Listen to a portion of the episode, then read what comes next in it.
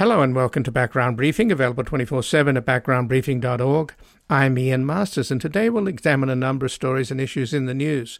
We'll begin with the competition for the vote of American workers, with Biden on the picket line with striking UAW workers and Trump at a non union venue appealing to UAW members past and present.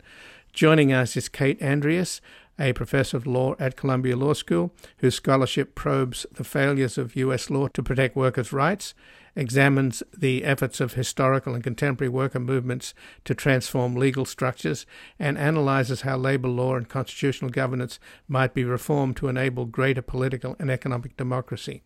Previously, she worked for several years as an organizer with the Service Employees International Union, clerked for Justice Ruth Bader Ginsburg on the United States Supreme Court, served as an associate counsel and special assistant to President Barack Obama, and as chief of staff in the White House counsel's office, and served on President Biden's Presidential Commission on the Supreme Court. Then we look into the current rise in anti Semitism and the role that conspiracy theories play in our politics, and speak with Mike Rothschild, a journalist and conspiracy theory expert whose work has examined scams, frauds, moral panic, conspiracy theories, and how their impact has gone from the online world into everyday life.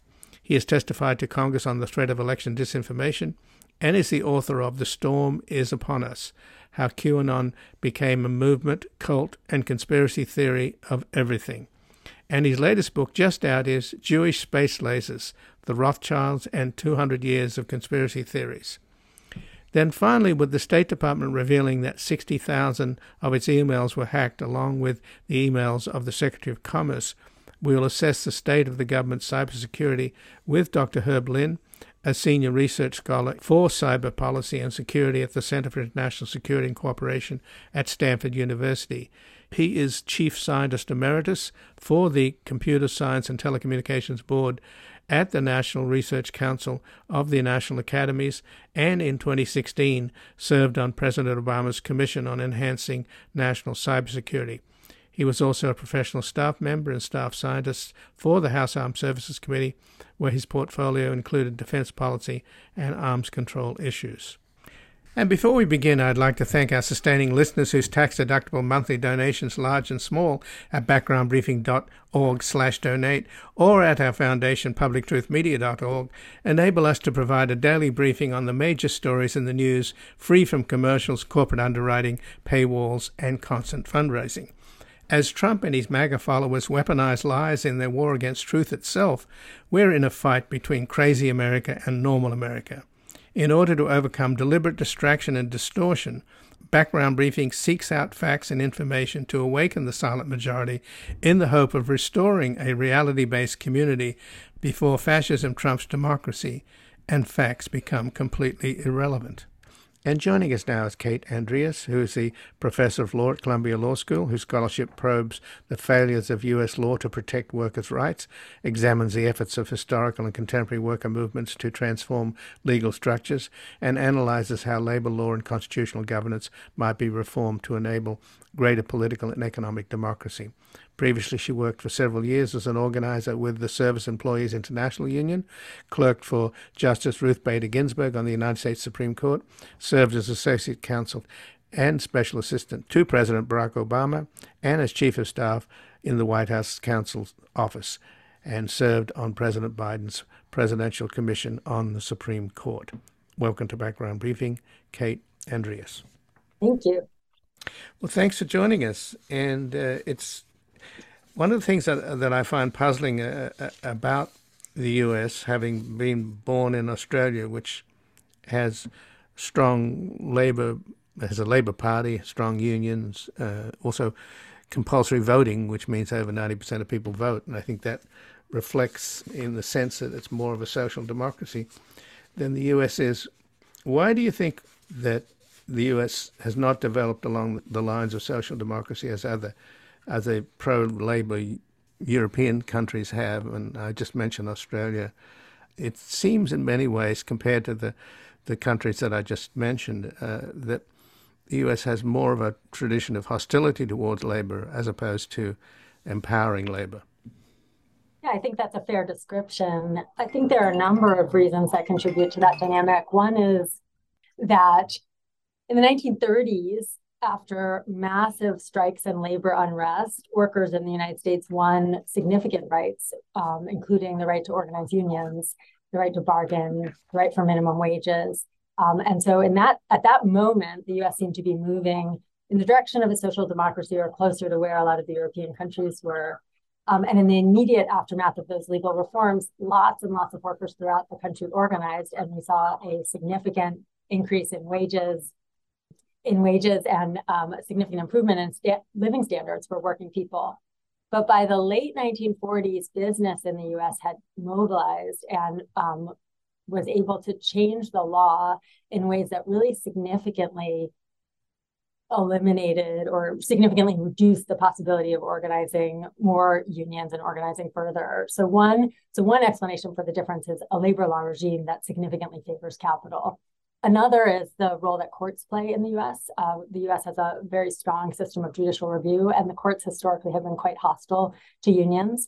They've interpreted the law in ways that are beneficial to uh, companies, um, and they've been pretty active historically they were pretty active in joining worker strikes. So I don't think the difference is that workers here don't want unions or don't want a more generous um, set of, uh, of, of public benefits. Um, if you look at recent polls, um, about 70% of workers would like to have a union, but in fact, only about 6% of private sector workers do.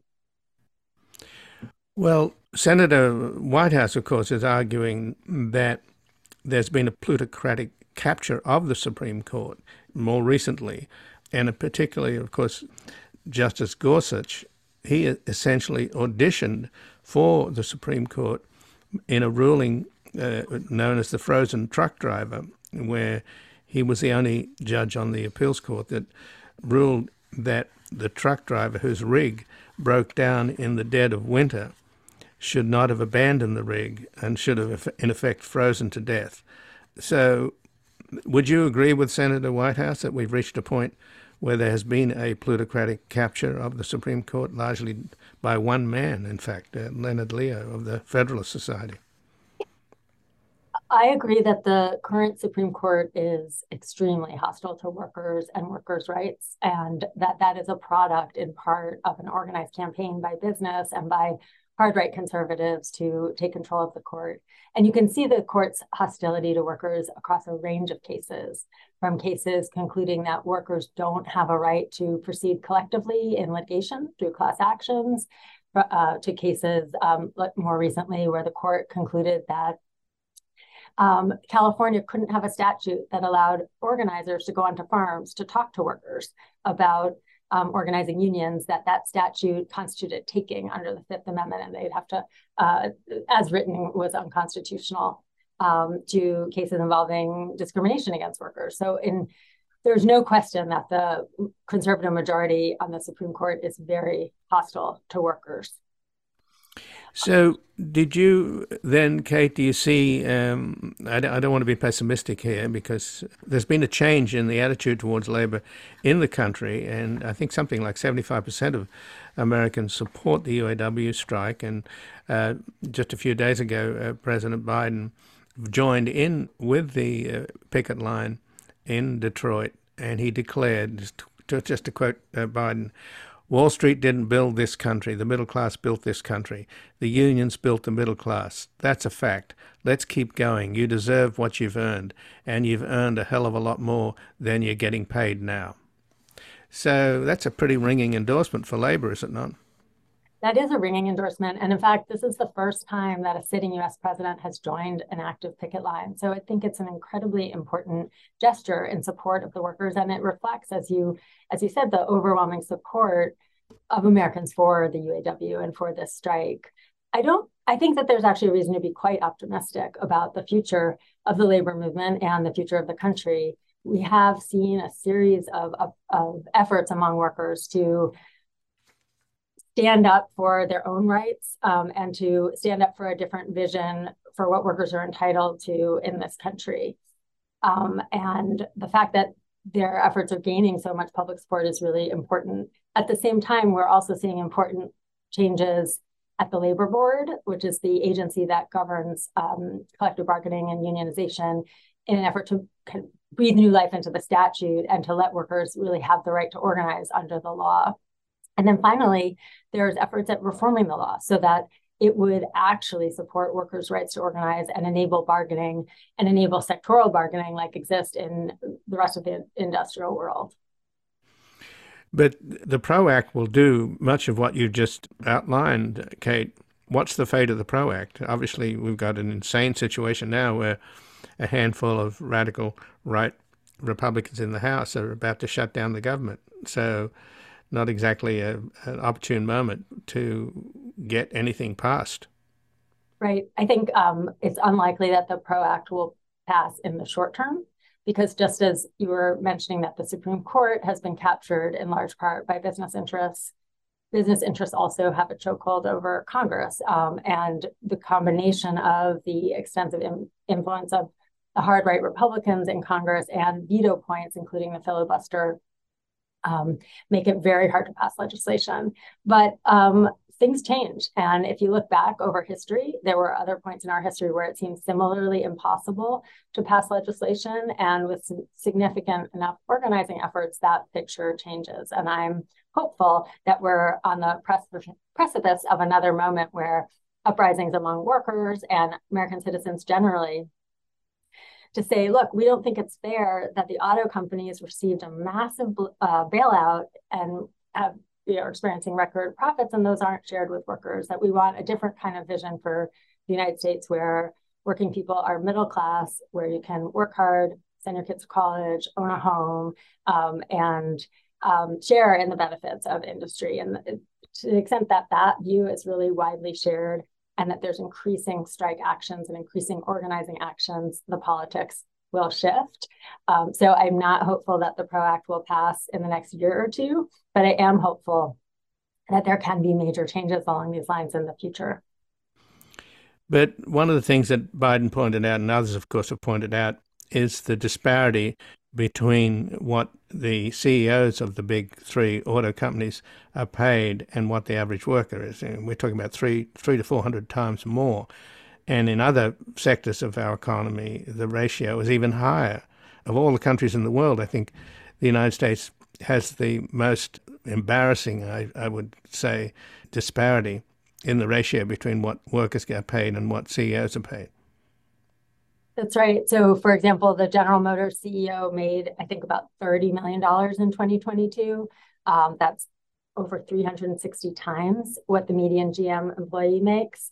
And that's just not acceptable if we want to have a democracy where um, where we are one country and where the people who do the work share in its benefits. But in order to change that dynamic, we need um, a different system of labor law. We need a system where workers are organized. Uh, one of the things that reduces economic inequality, that studies have shown to be most productive in reducing economic inequality, is the extent of collective bargaining coverage. So, in countries where the vast majority of workers are covered by collective bargaining agreements, you see much lower rates of inequality. But that's not the only reform, right? We also need campaign finance reform and tax reform and other kinds of reforms um, that would prevent that kind of gross inequality that is threatening, I think, the future of our democracy.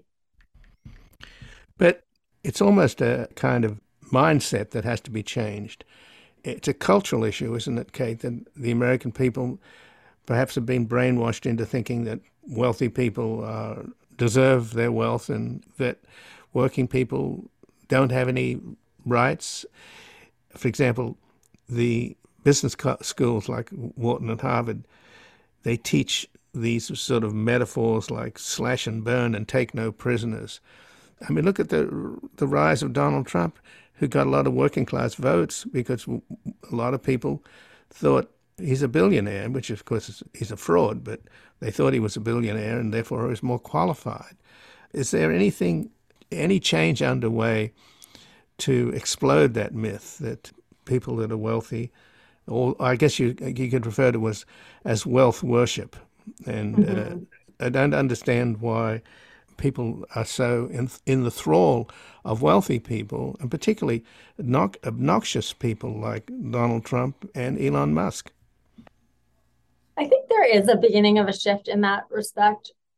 We're seeing far more support for unions for increasing the minimum wage. We see even in you know the very most Republican states, ballot initiatives that propose to increase the minimum wage are passing consistently. Um, we see you know, as we talked about far more support for unions than even just 10 years ago. See the business schools and the law schools shifting in their curriculum and uh, foregrounding more of the problems of economic inequality and thinking about um, changes. But another problem, I don't think the problem is just cultural. I think one of the problems um, facing working class voters, particularly in the Midwest, is that for many years, um, neither party was particularly aggressive in supporting their interests. And so there wasn't really an alternative offered, um, an alternative political program to support working people's interests. Um, and when that happens, people just get frustrated with politics and believe that there's no hope for change. So I'm not sure that the problem is necessarily that people don't want change or that there's a culture that's opposed to feeding, uh, treating workers fairly, but rather that the uh, it seemed politically implausible for so long, and I think that's beginning to shift. Well, I mentioned earlier the plutocratic capture of the Supreme Court. The same people behind the plutocratic capture of the Supreme Court are also, in effect, behind Citizens United, which has changed our politics to the point where they're entirely money driven and that our legislators uh, spend their days dialing for dollars, asking for money. And if you have a political system entirely dependent upon money, it therefore favors those with money. So, how much is that a part of this story of, of the decline of labor and the, and the capture of, of the Supreme Court by the plutocrats. In other words, there's a lot of criticism of the Clinton era and neoliberalism. And one of the reasons I think why things changed was that because of the declining power of labor, down to about six or seven percent of the workforce is unionized, the unions didn't have the money to support the Democratic Party to have parity with the Republicans, who have a natural fit with corporations and the wealthy. Is that a factor? In other words, did having to sort of move to Wall Street to get money because the unions didn't have the, the kind of cash that uh, the Republicans have, is that a factor here? Has that changed the landscape given how money dominates our politics? Yeah, I think there's no question that the extent to which money dominates our politics shifts both political parties such that they're tend to be more sympathetic to wealthy interests, um, and that's particularly true of the Republican Party. And that played a, a really pernicious role um, earlier in the in you know over the course of the last decades. I'm not sure that all the blame can be laid at Citizens United because I think it's actually started um, quite um, quite a while before Citizens United. Um, but Citizens United certainly plays a, a role in that in that dynamic. So if there's unlimited amount of spending going into the political process that is going to advantage business. And it doesn't matter how big unions get they're never going to be able to compete with with um, capital in terms of the amount of money that is spent um, if if if one is allowed to um, spend unlimited amounts in in elections. And that's that's and the Supreme Court has has held that it um, the First Amendment protects that kind of political spending in a way that um, really makes no sense. It, it, undermines democracy and it undermines the ability to engage in free and fair expression. Um, and so that is um, doctrine that absolutely has to change. So, just in the last uh, couple of minutes, then, Kate, since you have such an impressive resume and have, and have worked in government and on the Supreme Court uh, and worked for President Obama and in the White House uh, counsel's office and on President uh, Biden's presidential commission on the Supreme Court. We mentioned uh, how Biden is turning things around and made a strong stance, a physical stance in favor of labor, which no other president has done by joining a picket line. And clearly, the people that he's appointed, particularly on uh, the Department of Labor, a huge change. I mean, look at the people that Trump appointed as secretaries of labor. That creep who helped out Epstein, Acosta, and Scalia's son, who his entire political career is devoted to slamming labor. And then now you've got Donald Trump trying to woo the United Auto Workers by showing up at a non union shop sponsored by the Right to Work uh, Foundation, which is just zealously anti labor. So, is there a way to level the playing field in terms of the kind of people that are being put in these important positions, particularly as uh, secretaries of labor and also on the NLRB? I think when you compare what Biden has done with the National Labor Relations Board and with Department of Labor to what Trump did, you really see the stark difference between um, between the, the two um, presidents and, and their commitment to workers. So the Biden um, Department of Labor, Labor and the Biden NLRB have been staunch advocates for increasing wages, protecting health and safety, protecting workers' rights to organize so that employers can't un, um, illegally fire workers when they try to organize unions or can't refuse to bargain illegally. And the Trump board, the opposite of that, made it easier at every in every way for employers to avoid bargaining, to repress union organizing. So, who fills the government? What kind of vision people who fill the government hold is critical to um, to how the law gets enforced and to um, to what happens on the ground.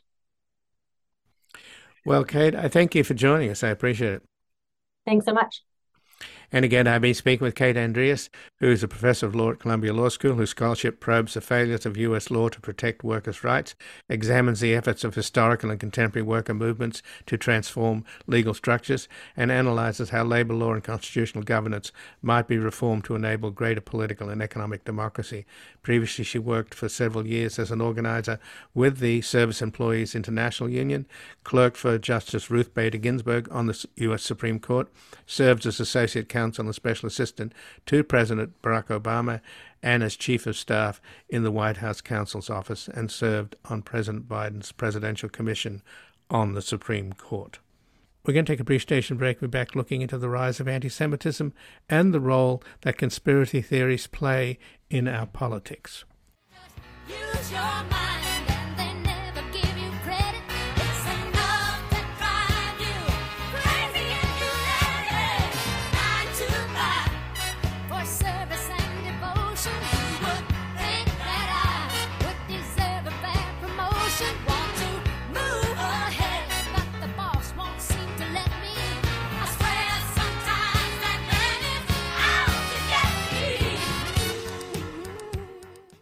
Welcome back. I'm Ian Masters, and this is Background Briefing, available 24 7 at backgroundbriefing.org. And joining us now is Mike Rothschild, who's a journalist and conspiracy theory expert whose work has examined scams, frauds, moral panic, conspiracy theories, and how, how their impact has gone from the online world into everyday life. He has testified to Congress on the threat of election disinformation and is the author of The Storm is Upon Us How QAnon Became a Movement cult, and conspiracy theories of everything. And his latest book, just out, is Jewish Space Lasers The Rothschilds and 200 Years of Conspiracy Theories. Welcome to Background Briefing, Mike. Rothschild. Thank you for having me. Well, thanks for joining us, Mike. And in 2018, Congresswoman Marjorie Taylor Greene, who incidentally is now holding up the entire U.S. government, along with four of her Freedom Caucus cohorts, so she's had an outsized influence, shall we say. But in 2018, she took to social media and shared her suspicions that the California wildfires were started by, quote, space solar generators, which were funded by powerful, mysterious interests. And then that sort of morphed into Jewish space lasers, did it not? And also, somehow, George Soros got swept into this conspiracy. So, what happened? So in 2018, you started seeing conspiracy theories about this spate of wildfires in California being started by uh, directed energy weapons, these, these space based lasers that were burning land away for whatever reason. And Marjorie Taylor Greene in 2018 was not a member of Congress. She was just a private citizen who liked CrossFit and uh, liked conspiracy theories. And she posted this, this uh, post on Facebook alleging this extremely convoluted plot between Pacific Gas and Electric uh, then Governor Jerry Brown, the husband of Senator Dianne Feinstein, a bunch of other companies to to uh, essentially burn away land for a high speed rail project. And one of the people she implicated was a board member of Pacific Gas and Electric, who was also a vice president at Rothschild Inc. And isn't that interesting? Of course, she never used the phrase Jewish space laser. She never said the word Jewish. But by invoking Rothschild Inc., she was speaking to an audience who was very small at that point, who would know exactly what she was talking about and exactly why she used it. But the book is largely about how these Christian conspiracy theories that the Jewish elite has been led by the Rothschild family, and that somehow that there's something wrong with wealthy Jews having money, and uh, the Rothschilds, of course, have been the source of decades or centuries, actually, of of these canards and conspiracies. So, what is it about this fear of Jewish wealth, this idea that somehow Jewish wealth is not legitimate? There is a feeling in a number of, uh, of conservative communities and also far left communities that there's uh, a, a, global cabal in control of everything. That there's a secret room where the leaders of the of the secret order meet and decide who is going to win the war and who's going to be uh, rich and who's going to be poor. And the, the feeling is that this group is somehow leveraged or controlled by Jewish wealth. And there's a number of different names for these groups of Jewish families. You'll get the Committee of 300, the Council of 13, all these different names.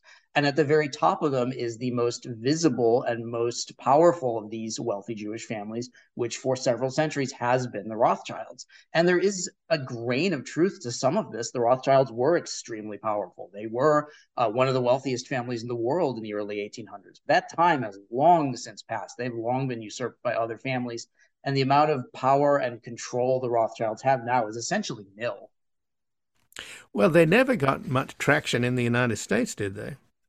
They didn't. And this was one of the things that really surprised me in writing the book was no member of the third or fourth generation of the Rothschilds really wanted to come to America. They felt it was too far away. It was it was too much of a backwater. They were also confounded by the differences between state laws, federal laws, local laws. At that time, in the first half of the 1800s, the Rothschilds were essentially who prime ministers would go to, who royalty would go to when they needed a large amount of money for something. If they needed to fight a war, if they needed to make a large land purchase, you went to Rothschild. Rothschild would loan you the money. It was very personal. They they didn't have anything like that in America. So their business was essentially done by agents in the employ of the family who would very often use the name for their own purposes. But nevertheless, over the centuries and decades, the Rothschilds have been blamed for everything from sinking the Titanic to causing the Great Depression and even more recently creating the COVID 19 pandemic. Yes, uh, essentially, anytime there is an unexplainable world event, even if it is completely explainable, the the Rothschilds are somehow blamed for it, even if they had nothing to do with it. They had no involvement whatsoever. And I think the Federal Reserve conspiracy is a great example. The Rothschilds had nothing to do with creating the Federal Reserve in the United States. But over and over, this particular family is somehow blamed for its creation and its vast power to control global finance. And it's all just nonsense. And do you want to do a disclaimer, Mark? Oh, sure. I'm surprised surprised it's taken this long. I am uh, I'm not related to the Rothschild family, uh, and I write about this quite a bit at the end of the book. My my father's side of the family comes from a completely different part of Germany. Uh, they emigrated to the Midwest, and of course, the banking Rothschilds didn't emigrate to the U.S. That's one of the problems with their business. But I, despite having the same last name, there's no relation whatsoever, which uh, gets me a lot of interesting comments on the internet. Right. well, you grew up in pretty mod- modest circumstances, I take it. Oh yeah, I uh, you know my my father's family was just another German Jewish family that was heading west, searching for the American dream, and um, you know they've they've carved out their own way. They've done quite well. Um, they're not the Frankfurt Rothschilds, and I have a family history that sort of talks about the differences, but also the similarities. You know, mm-hmm. I think in the Rothschilds of Frankfurt, many Jews saw an aspirational story, a, a, story of what you could be if you worked hard enough and you really put your mind and your family unity at, to the test. And and that side of the Rothschild story has really gotten lost. And I really mm-hmm. wanted to tell that story in the book. Right. Well, again, these crazy uh, conspiracies live on in spite of the change in history and the fact that the Rothschild family have you know, receded into the background compared to some of the rich and powerful today, like Amazon's Jeff Bezos, and also, of course, Elon Musk, who is often referred to as the world's richest person. Uh, if he's not, he's the second richest. But the point is that he is, like Henry Ford, indulging in these anti Semitic conspiracy theories. I mean, he's blaming the, the ADL for the 50% drop in revenues, advertising revenues for Twitter, which it, which Musk has ruined, not the ADL.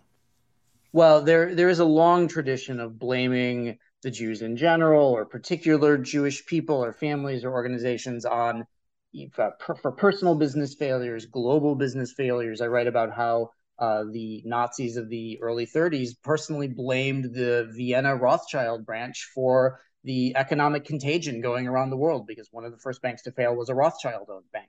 That that's a very it's a very long and, and rich tradition that somebody like Musk is tapping into. And I get asked a lot if I think Musk is anti-Semitic, and I have no idea. I, I don't know how he personally feels. I would imagine there's a public version of him and a private version, but I do know that he is using anti Semitic tropes. He is speaking the language that anti Semites will respond to by blaming supposedly powerful and influential Jews for his own failure.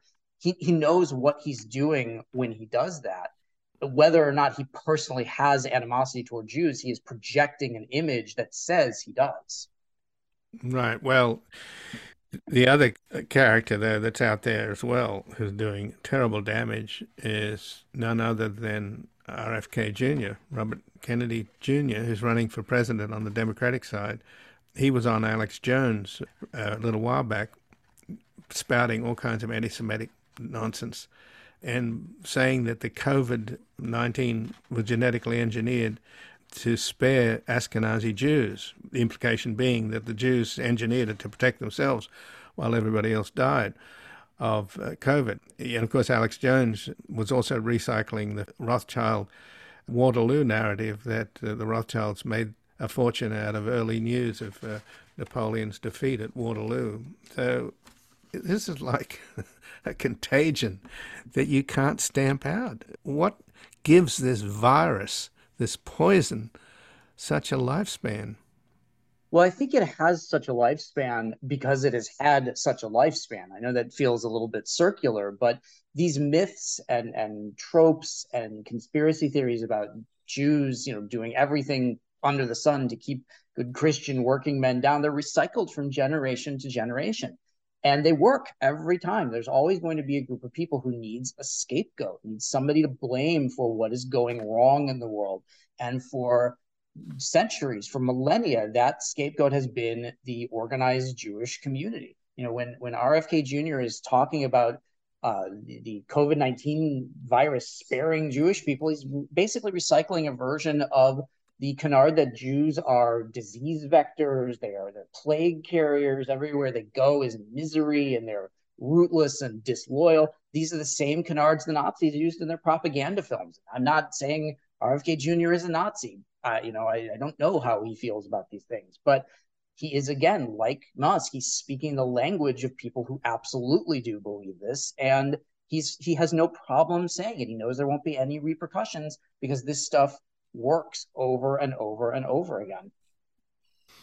But you wonder why, you know, over the centuries, nobody has pointed out the obvious, which is that there are a lot of poor Jews. I mean, uh, the shtetl, for example, the, you know, they Jews have come from very impoverished communities. Um, the, the the musical Fiddler on the Roof. Mm-hmm.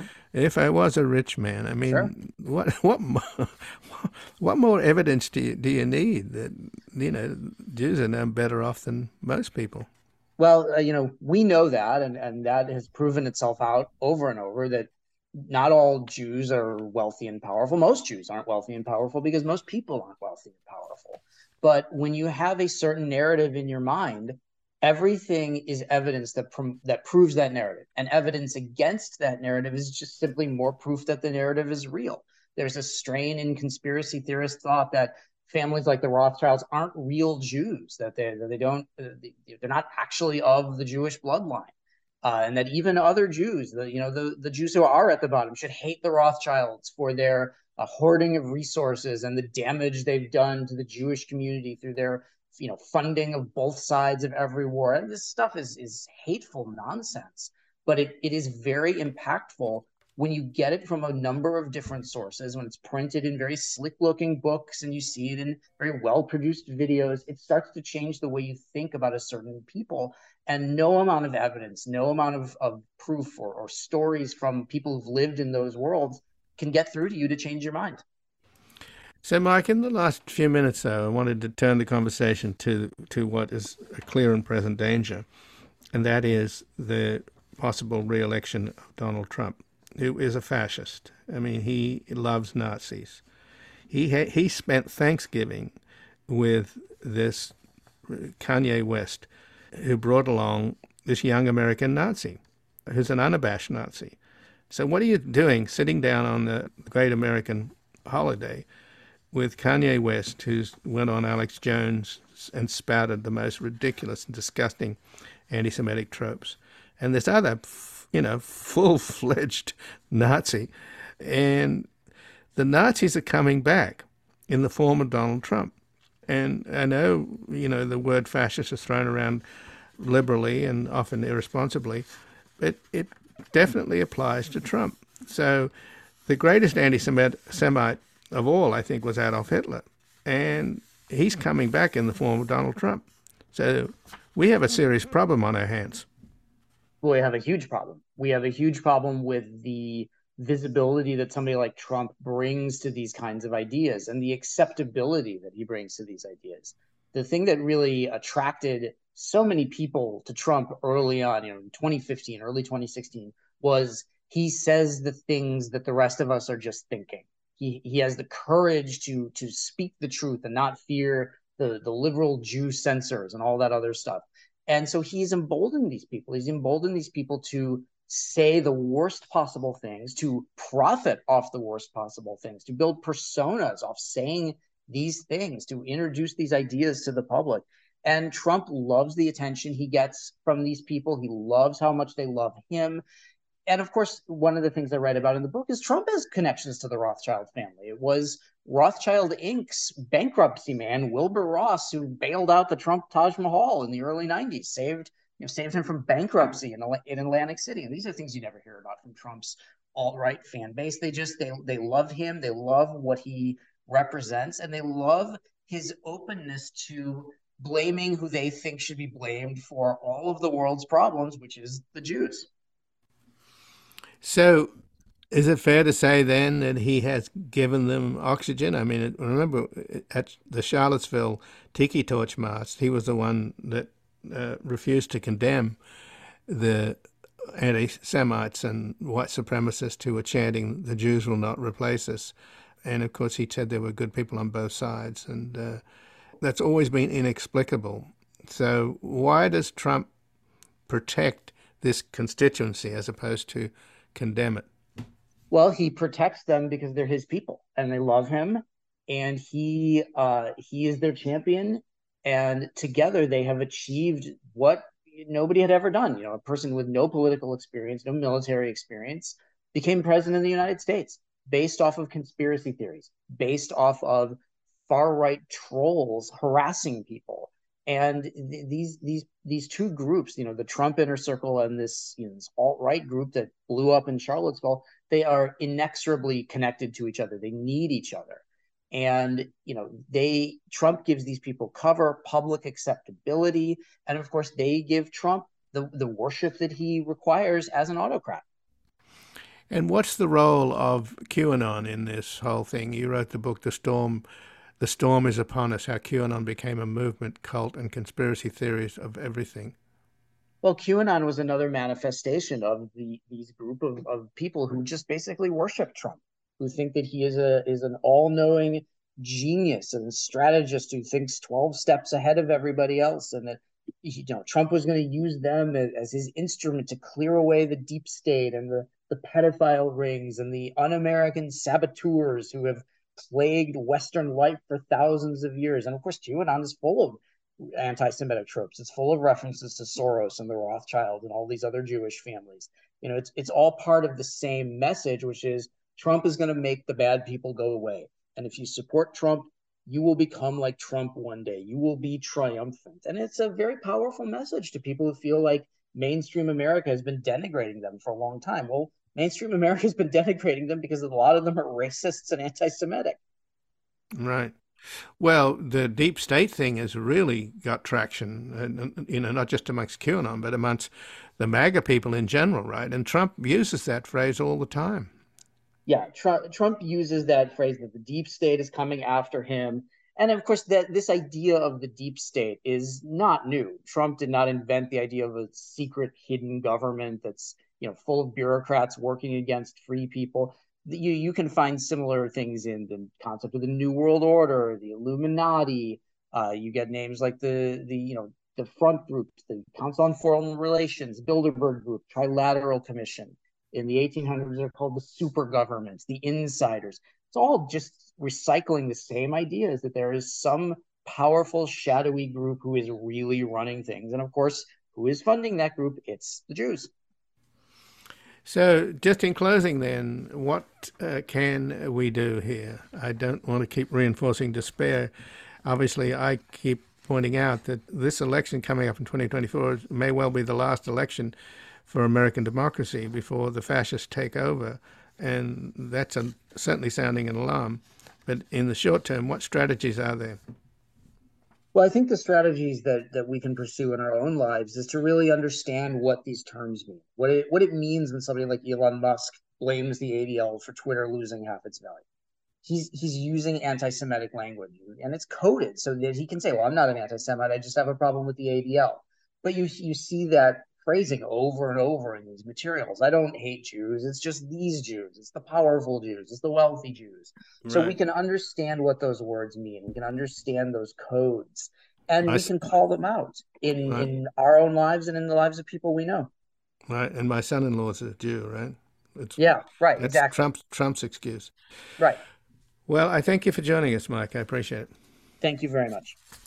And again, I've been speaking with Mike Rothschild, who is a journalist and conspiracy theory expert whose work has examined scams, frauds, moral panic, conspiracy theories, and how their impact has gone from the online world into everyday life. He has testified to Congress on the threat of election disinformation and is the author of The Storm is Upon Us How QAnon Became a Movement, Cult, and Conspiracy Theory of Everything. And his latest book, just out, is Jewish Space Lasers The Rothschilds and 200 Years of Conspiracy Theories. We're going to take a brief station break and back look into the hack of 60,000 emails from the State Department, along with emails from the Secretary of Commerce, and assess the state of the government's cybersecurity. If I were a rich man,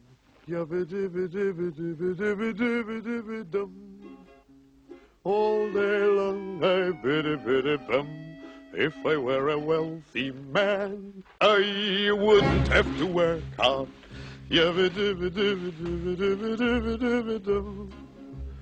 If I were a bitty, bitty rich, idle, diddle, diddle, diddle man, I'd Welcome back. I'm Ian Masters, and this is Background Briefing, available 24 7 at backgroundbriefing.org. And joining us now is Dr. Herb Lin, who is a senior research scholar for cyber policy and security at the Center for International Security and Cooperation at Stanford University. He is the chief scientist emeritus for the Computer Science and Telecommunications Board at the National Research Council of the National Academies, and in 2016 served on President Obama's Commission on Enhancing National Cybersecurity. He was also a professional staff member and staff scientist for the House Armed Services Committee, where his portfolio included defense policy and arms control issues. Welcome to Background Briefing, Dr. Herb Lin. Glad to be here. Well, thanks for joining us, Herb. And what do you make of the information that's now coming from the State Department, who apparently talked to some Senate staff members, revealing the scope of a recent hack, uh, presumably by China, of the State Department where the hackers stole 60,000 State Department emails. And of course, there was also a hack of the email accounts of the Commerce Secretary, Gina Raimondo.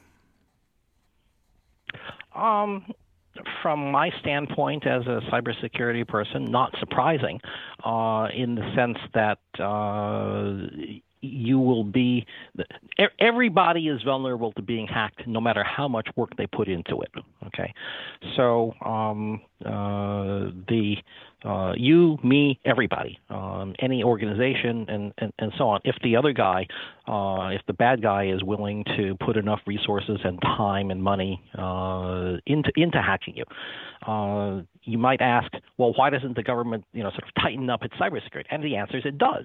Okay, um, what that what tightening up your cybersecurity does means, though, is that it just takes the bad guy longer to get in.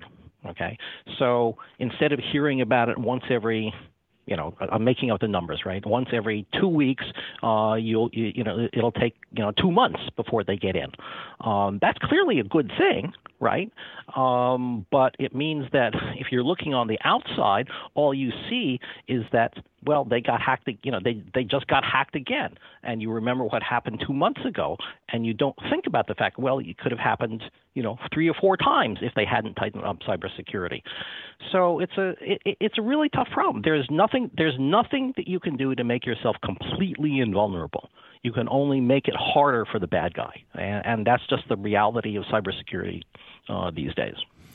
But apparently, these hackers used a stolen Microsoft certificate to penetrate the State uh-huh. Department's email accounts. And, and apparently, the Biden administration is also admitting that stolen Microsoft certificate was used to hack 25 organizations and government agencies. So, explain what a Microsoft certificate is. What is okay? Well, a certificate uh, is something that uh, let's say it's a Microsoft certificate, only Microsoft should have it. And what happens is that Microsoft uses this certificate to certify uh, that, for example, a software update that they send into your machine is valid and legitimate.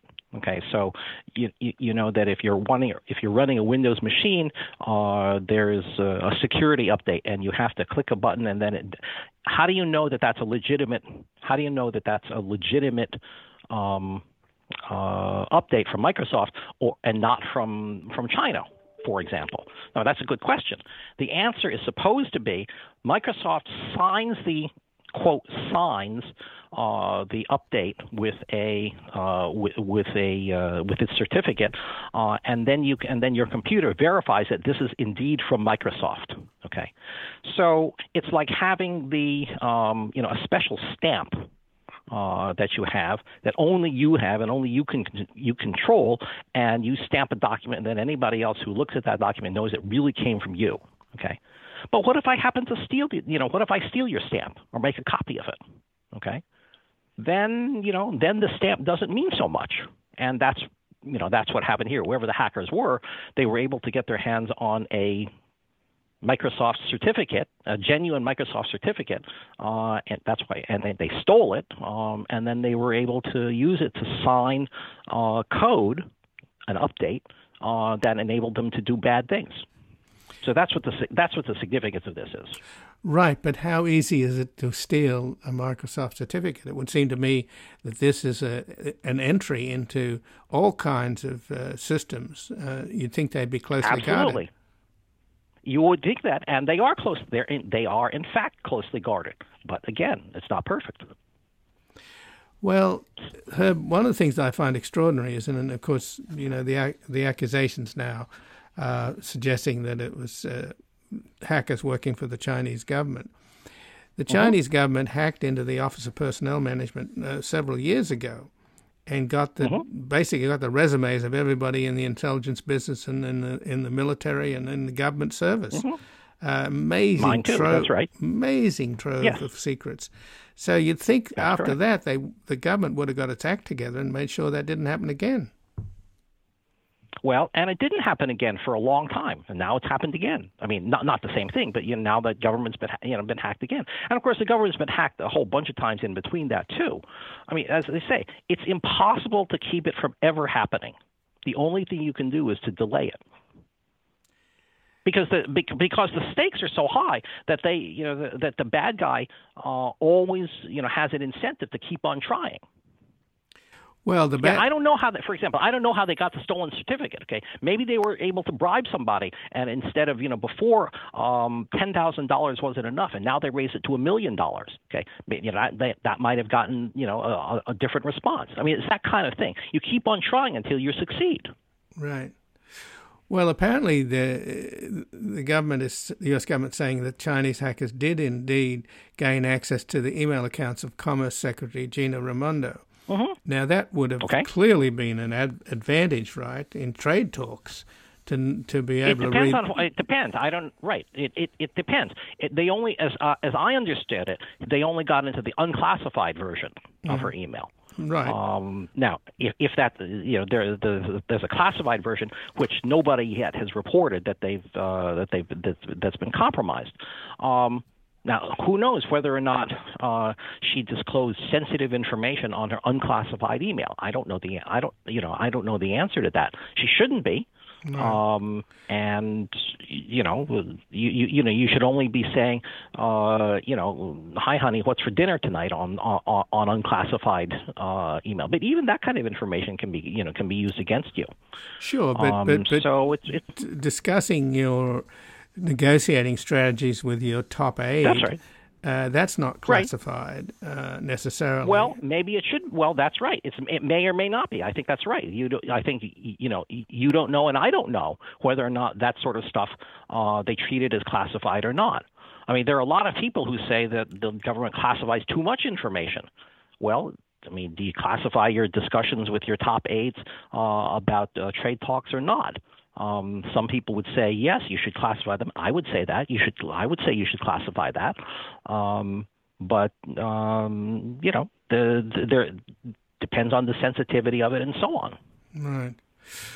Well, I guess though, if this is a unit of the Chinese Communist government, apparently the military has set up units. Uh, what you, how, mm-hmm. how familiar are you with the the weaponization of of cyber attacks from the Chinese Communist uh, government's military or the People's Liberation Army, I guess. I don't know exactly what do they call themselves. I've heard all kinds of acronyms. Well, there, there, there are, they're right. There, there are a variety of different. There are a variety of different uh, agencies within China that have some responsibility for cyber stuff. Um, and uh, if you know otherwise, tell me. But I don't know that this has been traced to a particular unit within the Chinese government. It could have been something from the Ministry of Foreign Affairs. You could imagine that. It could have been somebody from the Ministry of State Security. Could have been somebody from the PLA. I mean, I think I, I don't know. I don't know the answer to that. Um, if you do, then you should tell me. But I don't. I, to the best of my knowledge, that hasn't been determined yet. No, but I, am saying that the resources are considerable. This is not some overweight oh, teenager absolutely. in a basement, right? That's correct. Absolutely right. That's that's absolutely right. Uh, this is not just some random Chinese teen, you know, teenage boy that, that, that has too much time on his hands. It's not that. That's correct. Well, uh, Gina Raimondo, this Commerce Secretary, she's linked uh, this to to China. The government hasn't officially said anything, uh, the Biden administration, uh, mm-hmm. about this hack. But uh, given the okay. history, as we said earlier, with the OPM hack, um, it's not hard to, you know, point the finger, right? Right. I mean, you know, it, it's you know, I haven't seen the evidence, so I don't know, right? But the way you make those determinations is that you ask, what are the patterns? Did it, you know, did, did it seem? Does it seem like something the Chinese have done before? Uh, that in terms of the techniques, um, did it come from places in China that we that we know have hackers in it? That you know, that kind of question. Right. Okay, and I haven't seen any of the evidence, but somebody, you know, somebody's done the, an analysis and and concluded it comes from China. So now, of course, we're hearing the same refrain we've heard before that we need to harden our defenses against these types of cyber attacks mm-hmm. and intrusions in the future. And you're saying mm-hmm. that you can do stuff, but it becomes obsolete. Is that is that you, what you t- told us? Not not not so much. It, it, it's not so much obsolete. It's that there that modern software has so many vulnerabilities in it that you can um, that there's always another one to find. And as I say, what you can do is you can make something take longer to get into. but you won't be able to, to, to keep them out forever. So then, what would you recommend the government do? I mean, uh, you served on President Obama's commission on enhancing national cybersecurity. We right. We made you know what we did is we we made a variety of recommendations. We didn't think that it was going to solve the problem completely. Um, nobody you know would, would imagine that anything would solve the problem, but you can make it harder. Mm-hmm. So, for example, you could make it easier. You, one of the things you could do that we recommended, for example, um, is that we shouldn't rely on users to make decisions about security. Okay, um, so you, you, know if you ask people what password do you want, what they'll do is they want a password that's easy to remember um, and easy to enter. So they want a short password that you know like you know like one two three. Mm-hmm. Okay, I mean you know my I remember my father's first password. He's long dead now. My father's first password was one two three four five and when you know, I said, no, no, you have to make it more complicated, he said, okay, fine, five, six, seven, eight, nine. I mean, right. I loved my dad, but that, you know, that's the way he thought about it. Right. Well, I listen. I'm sympathetic about forgetting. I'm forgetting, sympathetic too. I, I, I, keep forgetting passwords right and left. It just makes me crazy. That's right. So, That's right. so you, the tendency is to want to make them simple so you could remember them. Dr. Herb Lin, I thank you for joining us. I appreciate it. Okay. Hopefully, hope this was helpful. It was helpful indeed, but at the same time, the U.S. government remains vulnerable, right? That's the bottom line. Well, that's well, we're all vulnerable, and and, and you know, you, it's only are you more vulnerable or less vulnerable, and, and the you know, it's fair to say that the government's getting less vulnerable, right. um, but that's not to say that it's getting it's it's invulnerable. That's not to say that. So you know, if you get if you get a you know, you have to ask yourself, is it are you getting better if it takes you know a year in between hacks rather than a month between hacks? And I'd say the answer is yes. Mm-hmm. Um, but then, of course, if it happens every year, then people are going to criticize the government every year. Right. Well, I, again, I thank you for joining us. And Dr. Herb Lin is a senior research scholar for cyber policy and security at the Center for International Security and Cooperation at Stanford University. He's also the chief scientist emeritus for the Computer Science and Telecommunication Board at the National Research Council of the National Academies. And in 2016, he served on President Obama's Commission on Enhancing National Cybersecurity and was also a professional staff member and staff scientist for the House Armed Services Committee, where his portfolio included defense policy and arms control issues. This has been Background Briefing. I'm Ian Masters, and I'd like to thank producer Graham Fitzgibbon and assistant producer Evan Green to help us sustain this program into the future and ensure it remains free to all. Please take a moment to support us by going to backgroundbriefing.org/donate or publictruthmedia.org where you will find our non-profit Public Truth Media Foundation, where your tax-deductible donations, large and small, keep us broadcasting. And if you've missed any of today's programs or would like to explore our vast archives, you can find us at backgroundbriefing.org, where we include extended interviews searchable by topic and have made it easy for you to sign up for daily email updates that provide links to resources, articles, and books discussed on the program. Also, you can find links there to subscribe wherever you get your podcast, and we encourage your ratings and reviews on these platforms. Find us on Twitter and Facebook at Ian Masters Media, and please do help us reach more listeners by sharing this program with friends, family, and colleagues. And I'll be back again with another background briefing. Bye for now.